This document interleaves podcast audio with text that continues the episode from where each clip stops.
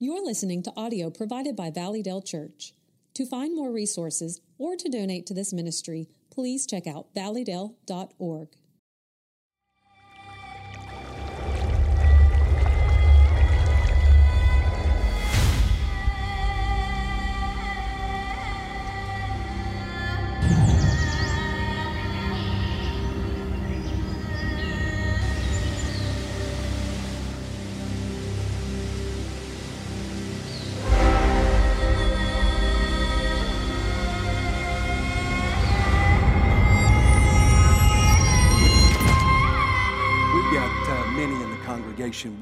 pray for and uh, who are sick, who are facing um, reports and surgery and things like that. We've also got a team in Nepal. We've got several men that are over there. They're out in the countryside. They've gone up into the mountains, I understand, today, and they're up there uh, in the villages. Uh, they preached yesterday, and now they've gone up into the villages to meet with the people there. So keep them in your prayers. I um, worked diligently on an illustration for this morning and uh, spent time, as I always do, to open up a passage. I do that. I was just interviewed uh, two different um, uh, two different interviews um, on Preaching Coach, which is on the internet, which pastors go to, on illustrations, on how to do illustrations and why illustrations, things like that, because I get calls all the time. Can, you, can I use this illustration? Where'd you get this illustration? That, that kind, I get that stuff all the time. Well, yesterday it was just handed to me on a platter. So, because I'm going to preach on Moses being sidelined.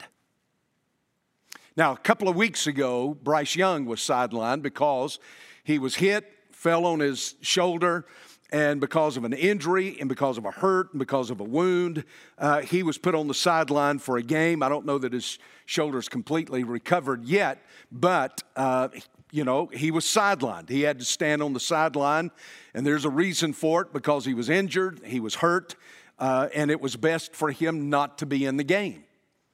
Yesterday, when Clemson played Syracuse, um, into the third quarter, uh, Uiagalelei, he had fumbled once. Uh, Syracuse recovered, ran it back 90 yards for a touchdown.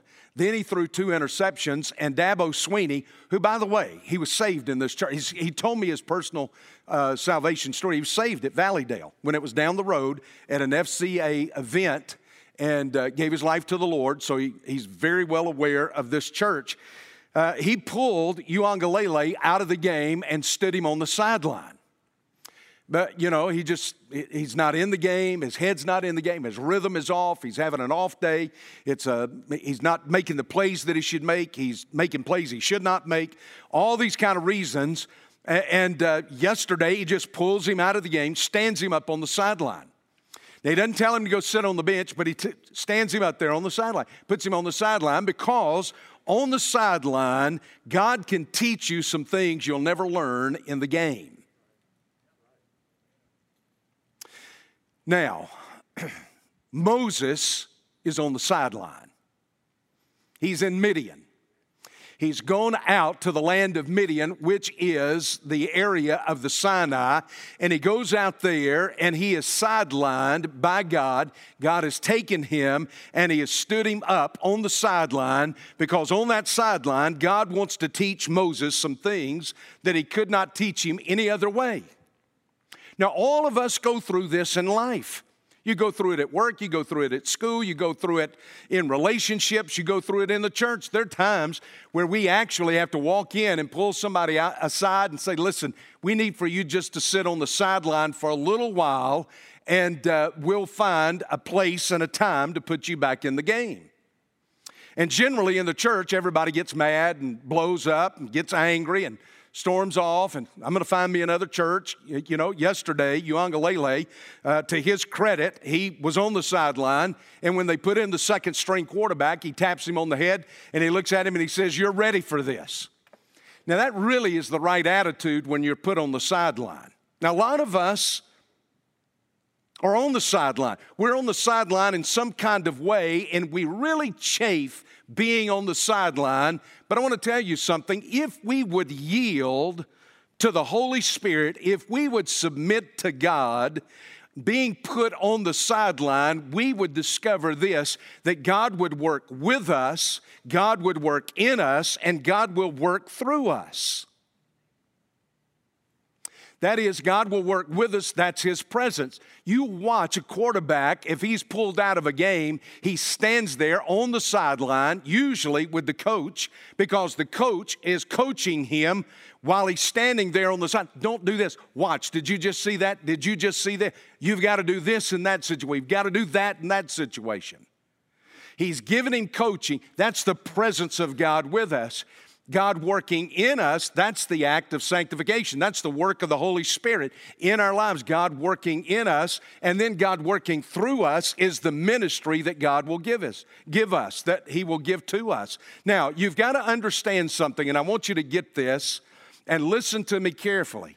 Don't ever mistake being put on the sideline with being put on the shelf. You're on the sideline for a purpose. You're on the sideline for a reason. God's going to put you back into the game, whatever it is, but only after a period of being on the sideline where He can coach you and work in you and get you prepared to work through you. Now, let me, let me tell you something. With Moses, it took 40 years. Now, I'm just going to give you an observation from my life and from ministry and what I've discovered out of the Word of God, you need to understand that when God works in your life, God ain't ever in a hurry. He's never in a hurry. He's not gonna rush this stuff. God's got all the time of eternity. And His timing is not our timing. And it took Moses 40 years. It took that long, probably, to get enough of Moses out of Moses. Now, we're going to, I talked about that last week, to get enough of Moses out of Moses that God could get some of God into Moses. A lot of the timing depends on us, how quickly we want to learn, how willing we are to say, God, just listen take my life. If, if you've ever studied or read the life of John Wesley, Wesley comes to a point, listen to what he does. He says, I am no longer my own, but yours. Put me to what you will. Rank me with whom you will. Put me to doing, put me to suffering. Let me be employed for you or laid aside for you, exalted for you or brought low for you. Let me be full. Let me be empty. Let me have all things. Let me have nothing. I freely and wholeheartedly yield all things to your pleasure and disposal. That is why God puts us on the sideline. That's what God's trying to do with us when He pulls us out of the game and puts us on the sideline, and that's where Moses is, and that's what God's trying to do in his life. Now, I want to show you a number of things. By the way, let me show you one more thing. It's in that it's on the sideline, it's in that wilderness where Moses is that he's going to hear the word of God. There's an interesting thing in the Hebrew language. Um, the Hebrew for wilderness is the word midbar. He puts Moses out in the wilderness, in the midbar, so that he can hear the dabbar of Yahweh. Now, that phrase occurs over and over and over again in the Old Testament. The dabbar of Yahweh is the Word of God. And oftentimes, God has to get us into the midbar before we ever listen to the bar. Now, see, if y'all were Pentecostals, y'all just fall out on the floor right now. That was good. It's often that you've got to be put on the sidelines because you won't listen to the calls that are coming in from the sideline while you're in the game. So he pulls you out and puts you there in the midbar so you'll listen to the dabar. Well, what's God going to teach him there? In fact, by the way, God does that often. In fact, it's fascinating to me uh, how often God does that. God does that with Jacob. He gets Jacob out into the midbar, out into the wilderness. Uh, this guy who is nothing but a charlatan and a trickster and he is always, you know, he's a flim flam artist. Jacob is. He gets him out in the wilderness, and what happens? God speaks to him out there, gives him a dream about a ladder that stretches from the earth up into heaven. He sees these angels ascending and descending. He sees the glory of God, and he hears God speak to him as to how God's going to take care of him. God had to do that. God had to get him out of his own home, away from his mama and his daddy, and away from his brother, so he could be in a place where he could hear God speak. He had to put him on the sideline out in the midbar to hear the dabar of God does the same thing with, uh, with many of the prophets. He, he, he, has to get many of the prophets out of where they are into the desert out there. He had to do that with Paul. Go to the New Testament. In Paul, Paul goes out to the Arabian desert for three years to study the Old Testament scripture because he had never read the Old Testament, understanding that Christ is on every page of the Old Testament. You're going to see that here by the time we get to the end of this. And so, what's God going to teach me? Or what's God teaching me when He puts me on the sideline? What's He teaching Moses while Moses is on the sidelines? Well, on the sidelines, you learn that disappointment often means divine appointment. We don't ever understand that. So often, divine appointments come in the disguise of disappointments you can be sure Moses is disappointed here. He begins, verse 15, he flees from Egypt. When Pharaoh heard of this matter, he tried to kill Moses. Now, you remember, Moses had killed an Egyptian who was beating a Hebrew. He buries him. He thinks he gets away with it. He thinks that that's going to endear him to the Hebrews. And the very next day, you talk about, you know, murder she wrote. You talk about returning to the scene of the crime. Agatha Christie couldn't do it any better. Here's Moses. He comes back to the scene of the crime the very next day. He goes back out there where he killed that Egyptian just to see what's going on. And there are two Hebrews out there fighting. He jumps in the middle of them. And one of the Hebrews, we're told in Acts chapter 7 by Stephen, that he pushes Moses away and he looks at him and he says to Moses, Are you going to kill me like you did the Egyptian? Well, Moses says, it's, everybody knows it now.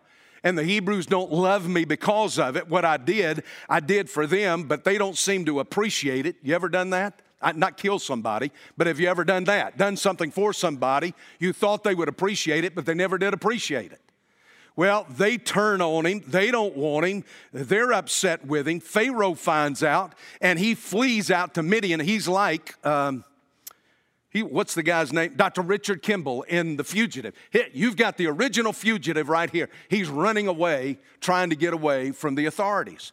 And he goes out into the land of Midian, which is basically the Sinai Peninsula.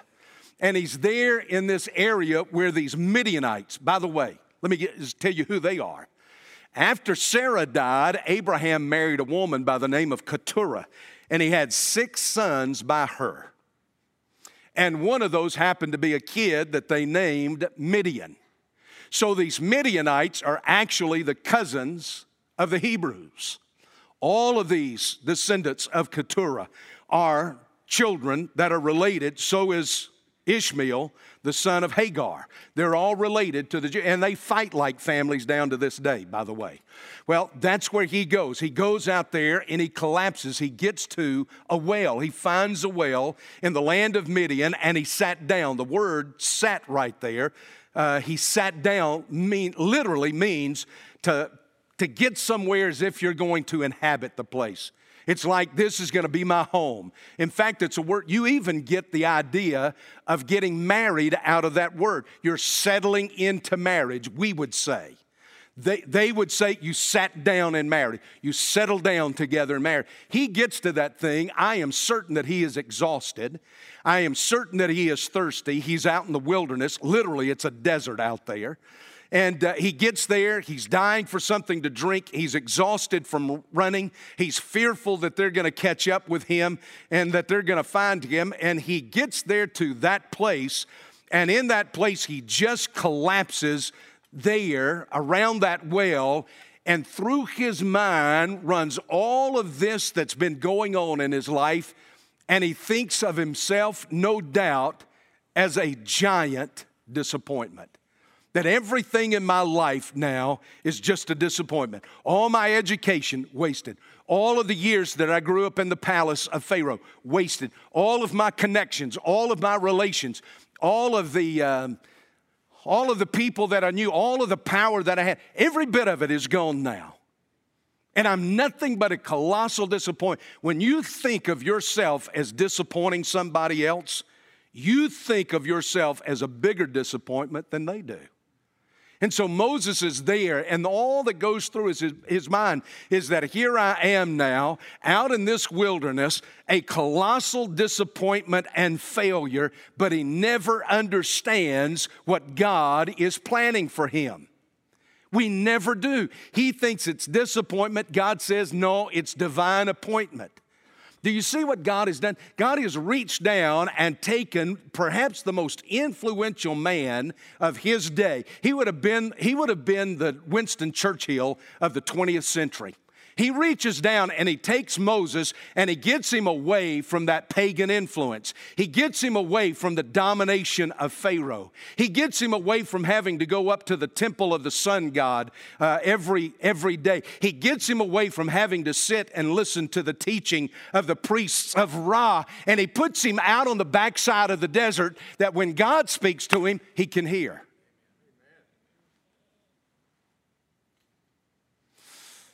He gets him to a place where God wants to begin to pour into him. He gets him out of Egypt, where in Egypt, all he does is when he looks up, he's gazing up at the pyramids of Giza. He is looking up at the massive, massive columns there throughout the whole temple of Karnak. He gets him to a place that when he looks up now, he's looking up to the temple, they call, uh, the mountain they call the mountain of God. He gets him out of a place where all he does is lead ambassadors and statesmen. He gets him out of a place where all he does is lead attendants around the palace. He gets him out of a place where he, he does nothing but lead armies of Egyptian soldiers. And he puts him out in a place where he leads sheep because in leading sheep, you begin to understand how you can lead people. Boy, in the place of disappointment, we can't see anything but the negative. We can't see anything but what's bad, the flaws, the cracks. We can't see anything that's good, and yet God is working in the midst of that the entire time. In about uh, 1453, Constantinople fell to the Muslims. You go back a thousand years, and a thousand years earlier, about 479, you had the Battle of Adrianople, 78, 478, 479, somewhere right there. Rome begins to fall. Rome now has split into two, two parts of the empire. Uh, you've got the west in Rome, you've got the east part over in Constantinople, and uh, Rome begins to fall to the Visigoths and the Ostrogoths and the, and the good Goshes and all of that. They're, they're falling now to that. It's crumbling. And what, that, what happens is they take all of the literature, all of the books, all of the manuscripts, manuscript, everything they can gather up, all of the mathematicians, all of the astronomers, all of these people uh, uh, of science and medicine, and they all run to the part of the empire that the, uh, that the Ostrogoths and the Visigoths and all of those people have not taken, and that is to Constantinople. And for the next 800 to 1,000 years, what settles over Europe is what's called the Dark Ages. Nobody can read. Nobody can write. Nobody can. Um, nobody does math. Nobody does any of these things except certain monks in certain monasteries, and they're the only ones that can do this stuff. And so, for a thousand years, the West is left in darkness. No music is written, no books are written, uh, no art is ever produced of any kind. And then in uh, 1453, you've got the Muslims now who come into Constantinople. And so what they do is they gather up now all of the mathematicians and all of the astronomers and all of the men of science and medicine, and they grab all of these uh, manuscripts and all of these books and all of that stuff, the scrolls, and they run all the way back now into Italy. And in uh, 1463, you have basically the birth of what is called the Renaissance.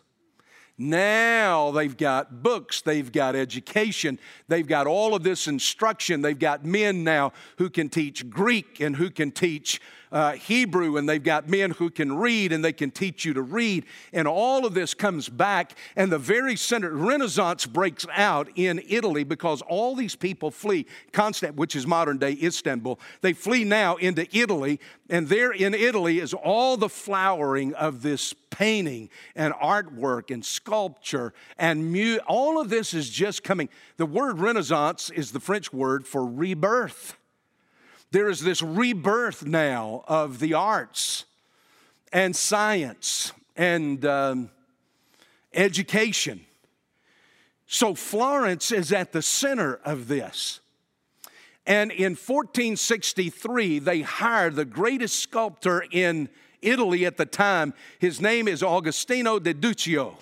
And Agostino de Duccio comes and he is hired by Florence because Florence is the very center of the Renaissance. And they want something beautiful in the center of the city, in the piazza there, between the great cathedral, the Duomo, and the city hall. They want something beautiful to tell the world we are the center of all education and art and music and all of these things.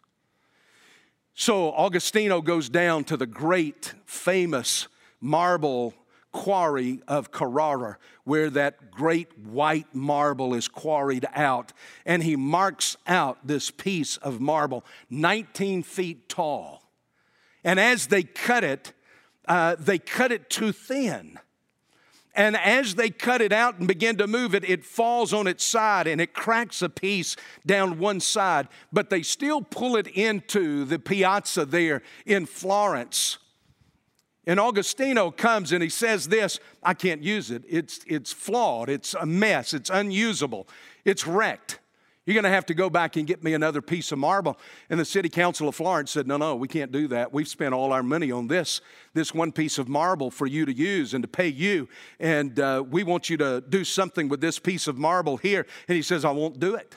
And he walks away. And that piece of marble lies in the piazza of Florence for 38 years. For 38 years, just a big rock in the middle of the city. Until the council at Florence decide we're going to hire somebody that's cheaper. Uh, so let's go for somebody young. They'll work for cheap. And so at 26 years of age, this sculptor comes and they ask him, Can you do anything with this piece of marble? Can you give us a piece of work out of this?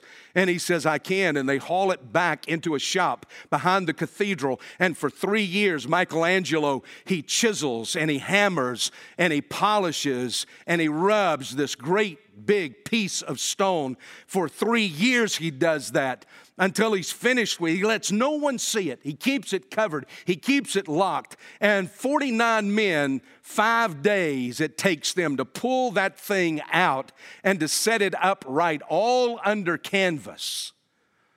And then when he pulls that canvas down, what is revealed there is what is considered to be the greatest piece of art in all of history the David, David. And he stands it up and he positions the David to look all the way down to the city of Rome, as if to say to Rome, We don't need you. We are uh, our own, in our own right, great people. We don't need Rome. That's what he was saying when he faced the David down toward Rome. Here was a young man at 26 years of age that took a piece of marble that, by all intents and purposes, was ruined, was no good, was useless, sat for 38 years in the elements, and he comes and he takes it and he chisels away and he works away and he hammers away everything that is not David in that piece of marble. And he produces something no one ever thought was possible. What is now considered by artists to be the greatest piece of art in the world. Do you understand that's what God does with you? That He pulls you out onto the sideline, and while He's got you on the sideline, He's chiseling away some of the harshness. Oh my.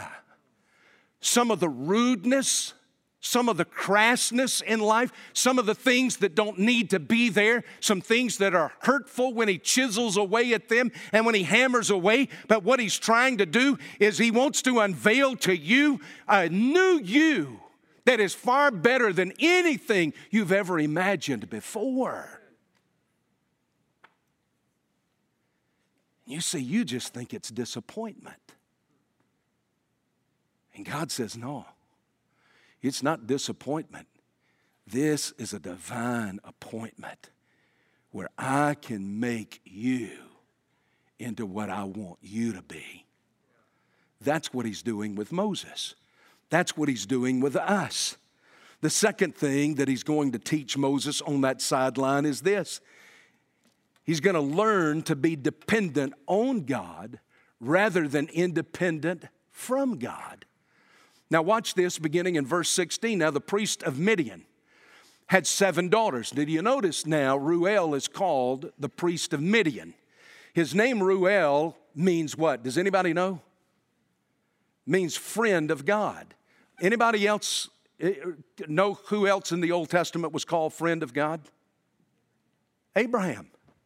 Do you suppose when Moses gets there and these girls say, Hey, this is our daddy, his name is Reuel, his name is friend of God, do you think that's going to trigger anything in the mind of Moses? I guarantee you it does. He's going to think, well, that's Abraham. Abraham was called the friend of God. Well, he gets there and uh, here, here, the priest of Midian, he has these seven. They come and they draw water. They fill the trough to the water, their father's flock. Then the shepherds came and drove them away. Now I'm going to come back to this. Moses stood up and helped them and watered their flock. And when they came to Reuel, their father, he said, Why have you come back so early? Why are you back early today? You know what happened? Uh, you don't normally, you're not here normally at this time. And they said, An Egyptian delivered us from the hand of the shepherds. And I'm going to stop right there because that just ought to scream at you. An Egyptian, they come back, these seven daughters of the priest of Midian come back and they tell their father that an Egyptian saved them, delivered them. Now, what was the one thing Moses was trying to do? Get away from being an Egyptian. He, he, he had decided in his own life, I'm no longer going to be the son uh, of Pharaoh's daughter. I, I, am, I am no longer going to identify with the Egyptians. I'm going to leave that life and I'm going to my own people who are the Hebrews and I'm going to identify, this is all in Hebrews chapter 11, I'm going to identify with the suffering of my own people. I'm going to leave everything that I've known. I'm going to get away from everything that has been mine. And by the way, let me tell you something. He had no need of anything for those first 40 years. He was a man that had wealth, he had beauty, he had education, he had attendance, he had people to wait on him hand and foot. And now he gets out there in the middle of this desert and he discovers, I really do have some needs. You know, I was, I was reading something, this thing just popped in my head this morning uh, thinking about Moses, Moses losing everything or walking away from everything. Now he has to run away from it all. He's lost it all, talking about the disappointment. I read, uh, I was reading a book on, on Charles, Prince of Wales, who now has gone from Charles, Prince of Wales, to he's Charles III, King of England and all of its territories. And um, I, I was reading, and in there they were talking about how he is attended. Do you know he never even puts toothpaste on his own toothbrush? That's done for him. Now, you know what I'd say? I'd say, you keep your hands off my toothbrush. I don't want your hands on anything I'm about to put in my mouth. I'll put my own toothpaste. But that's the kind of life he lived, or he lives. That's the kind of life Moses lived.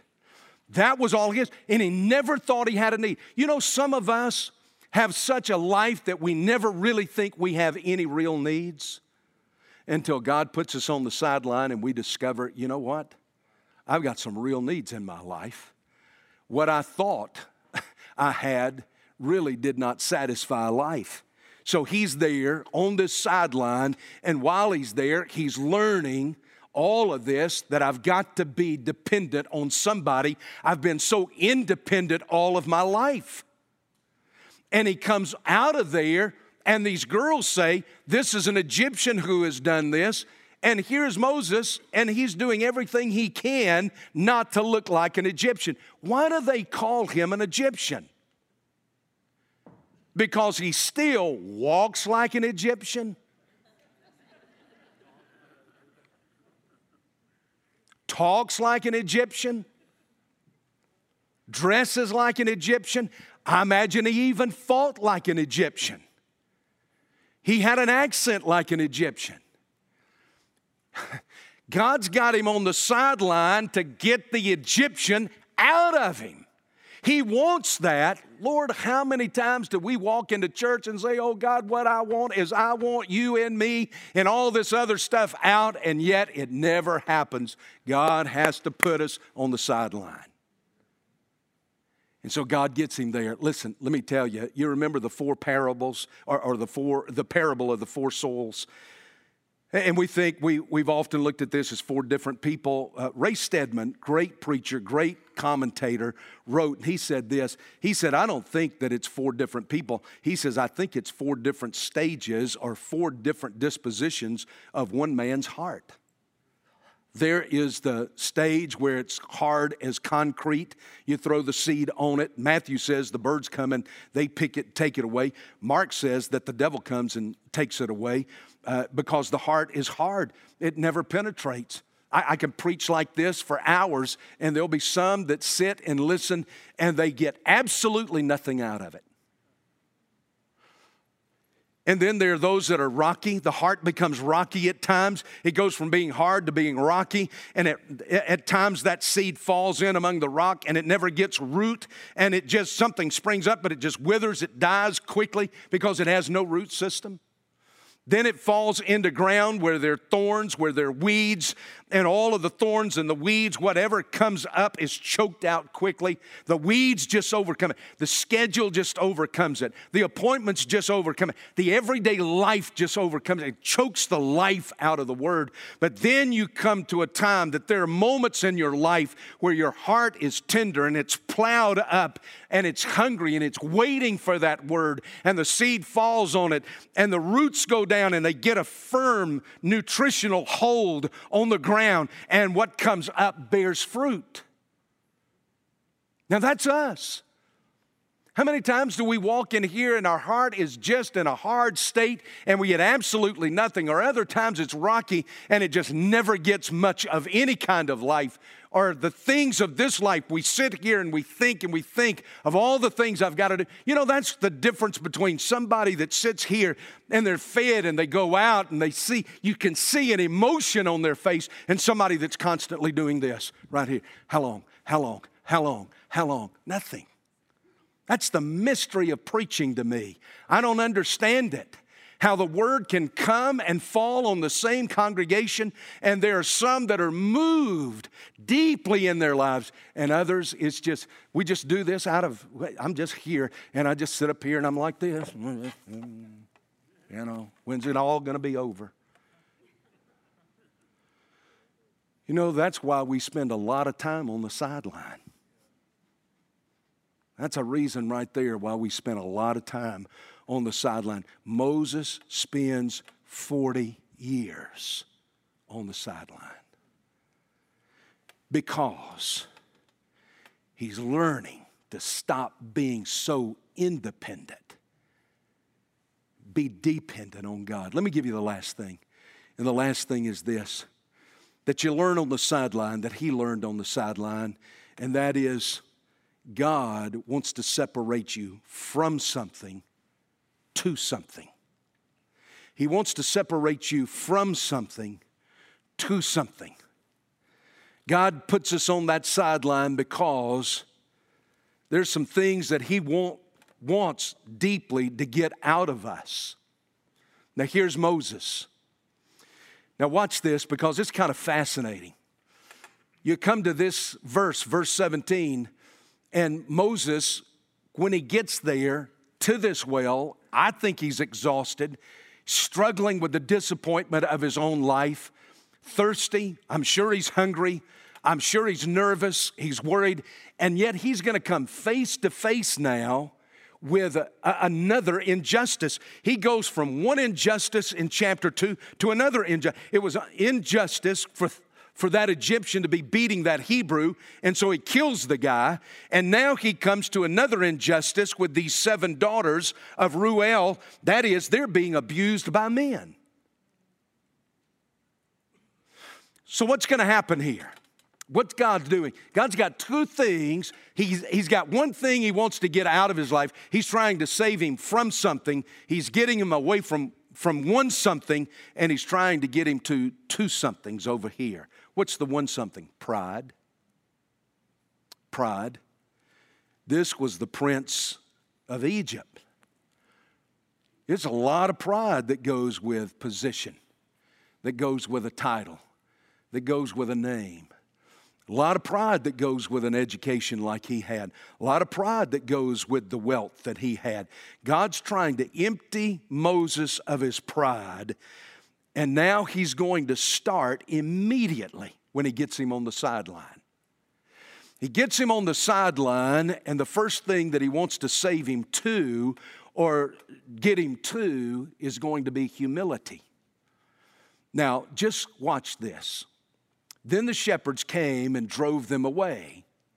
But Moses stood up. Now, I'm going to do a little bit of word study here and this comes from the Septuagint. The Septuagint is the Greek translation of the Hebrew Old Testament. And uh, it starts in about, they start translating the Hebrew into Greek about three, the third century AD, for the next three centuries, about to 1 um, BC. And uh, sometimes the New Testament will quote the Septuagint, sometimes it will quote the actual Hebrew Old Testament. Paul does that from time. He'll move between the two for whatever. Paul, of course, knew Hebrew, Aramaic, Greek, Latin, Swahili. I don't know. He, he knew about five languages. And so here, here, here, here he is in this, this language. In the Greek, the word there is anastasis. And you say, well, now what's so important about that? And Moses stood up. Anastasis in the Greek New Testament is the word for resurrection. Do you think, do you think the Holy Spirit's trying to say anything here? Anastasis here? Anahistemi is the word. Ana is the prefix. Histemi is to stand. Ana again, to stand again. Here he is. He's going to stand up. He's going to resurrect up. And look at this he's going to help them. But that's not really the Hebrew word. In the Greek, in the Septuagint, it's ruomai, and the word ruomai means deliver. The Hebrew means deliver. Moses resurrected up and delivered them from these men. Do you think, do, do, do you see anything about Jesus here? That he's going to come and in the midst of the abuse of sin and the abuse of this world, our Christ is resurrected and he comes to deliver us. What is Moses going to say over in Numbers? He's going to tell all of Israel there will come a day when God will raise up one like me to deliver you. He saw the Messiah's coming. And he said, God's going to raise up somebody. He's going to be a deliverer like I've delivered you. He's going to deliver you in a far greater way. Now, watch this. That's what he does there. By the way, this begins to pour into him that humility. When you begin to live not for yourself, but for someone else, you begin to see humility in life. Who do we normally want delivered? Me. Me. And what's he going to do? He's exhausted, he's running, he's afraid of what's going to happen to him. He's out there by this well. He has nowhere else to go. He thinks he's re- reached the end of his rope and there's nothing else to do. And what does he do? He stands up and he delivers these seven girls, these seven sisters. It's not just humility, but now look at this it's servanthood. Now, let me tell you, they say, and watered their flock. or it's said of him that he watered their flock. And so when they get to their dad and he says, Why have you come back? He says, Well, listen, because this guy drew the water for us and watered the flock. That's down in verse 19. Now, you read that and you don't think anything about that, but let me tell you something. In that culture, in that day, they were not like those of us that are in America in this day and time. There were only two genders at that time there was a male and a female. They didn't have 54 genders at the time. They just had men and women. That's all they had. And by the way, let me tell you, that's all you got now. They got men and they got women. And let me tell you, beyond that, they had very stringent rules of what they could do in their gender. There were things that women did because they were a woman, and there were things that men did because they were men. And one of the things that a man never did was he never drew water. You got that all the way up through the New Testament. Now, I'm not talking about is this right or wrong. I'm not saying that. Just listen to what happened here. Men would never do it stood out. Do you remember when Jesus tells his disciples, go look for a man carrying water? He didn't say, go look for the guy that's got on a red uniform uh, down there. He said, go look. He would stand out because men did not carry water even in Jesus' day. And so, what this did, what this man did, what Moses did here, was not just come to the aid of women who were being abused, but he went beyond that. He did what was unexpected of him. He became a servant to them. Shades of Jesus here. He's not only my deliverer, but what did he say? He said, I came not only, I did not come to be served, but I came to serve. And what God is doing on the sideline in Moses' life is that he's doing everything he can do to drive the pride of his life out and to put the humility and the servanthood into his life. That's what God wants to do with us on the sideline. Now, let me go back to my opening illustration. Let me go back to Uiagalelei on the sideline yesterday. At the end of the game, y'all don't mind, I know this is terrible in the state of Alabama to use a Clemson illustration. But it happened. It happened. At the end of the game, they interviewed Dabo. Now, he's one of y'all, us, down here in Alabama. He's from this area. Well, Dabo was asked, of course, about the game, and then they asked him about Uiagalelei. Well, what's going to happen to him? Is this it for Uiagalelei? Is he done? Is he finished? Uh, you're going to use your second string quarterback now. Is he going to become first string quarterback? Uh, at Clemson at Clemson for the rest of the season. And Dabo Dabo starts saying, said, "No, no, no, no, no, no, no." He says, "DJ is our guy. He's our guy. He's our man. He's he's the quarterback. He's our leader. He's the leader of the team. He'll be in next week. He's just on the sideline, folks." For half of the third quarter and all of the fourth quarter, but he's going to be back next Saturday. No, because they got to buy. Saturday after next. He'll be back. L- listen, I tell you that to say this. When God puts you on the sideline, don't ever mistake that, that God has put you on the shelf. Let's stand and pray about it.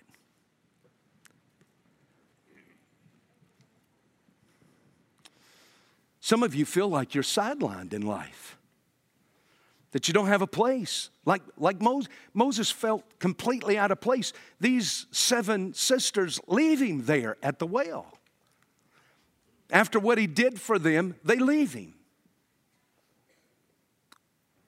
He must have thought, I thought surely they would have offered some hospitality.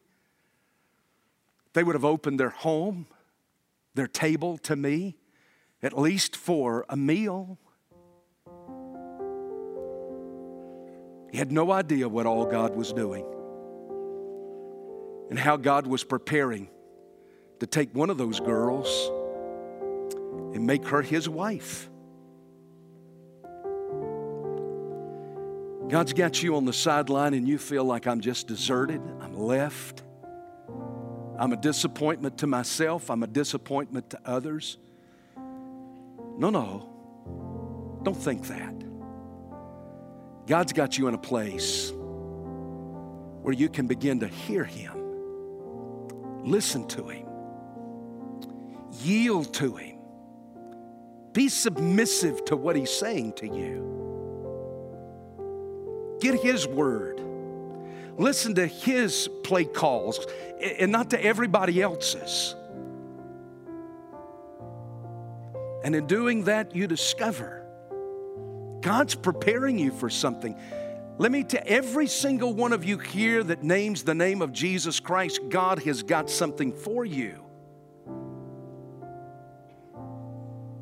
Most of you in a place of preparation right now. Some of you were in a place and now God's moved you to another place and to the sideline, and you think, well, I've lost it all. It's all gone now. No, God's not through with you. When God gets through with you, we'll all know it because we'll gather here and we'll preach your funeral. But as long as you're alive, God's got something for you. Some of you here this morning, you, you, you, you can't hear that coaching from Jesus because you've never submitted your life to Him. You've never put your trust and your faith in Him. And right now, you know you need a word from God. Well, it will not come until you come and humble yourself before Him as Lord and Savior and receive Jesus Christ. What you need to do in this moment is just simply pray, Lord Jesus, I come and confess I'm in a bad situation. I'm a sinner and I'm struggling. And it's not possible for me to save myself, but I come to you and I stand by you and I throw myself on you. I'm casting my life into your hands, trusting that you're the God who will love me and forgive me and receive me and extend to me mercy and grace. And let me tell you, He will. If you do that right now, He will. And if you're praying that right now, I want to know. I want you to come and I want you to share it with me. I want to pray with you and for you and encourage you, but I cannot pray that for you. That's something you must do. Others of you here, listen, God may be calling you to ministry. That's exactly what he was doing with Moses. Moses never would submit for 40 years. Don't wait that long. If God's calling you to ministry, surrender to it. Let him know that you're willing to follow him and to do whatever He's calling you to do. Others of you need to put your life in the life of this congregation. And you can do that by stepping out and coming and taking my hand and tell me that you want to be a part of this fellowship. Listen, we don't want you to be ashamed of the church. We want you to be willing to step out and say, hey, I'm a member at Valleydale. So, in just a moment, I'm going to be standing here after I pray, and I want you to come and just share that with me. Whatever decision God's laying on your heart, Father, you're speaking to our hearts this morning. What an incredible passage of Scripture. So many of us, so much of the time, feel like we're sidelined and we feel so much disappointment in our lives and about our life. And Lord, we never realize it's a divine appointment. We never see that. That you're working You've not left a single one of us in this room alone, but you're working. And I thank God for that. And I pray that in this moment, we'd respond to your invitation to come to you. And I pray it in Jesus' name. You come right now. As Kirkwood leads us, in these moments where our heads are bowed, this congregation is praying. You come as God speaks.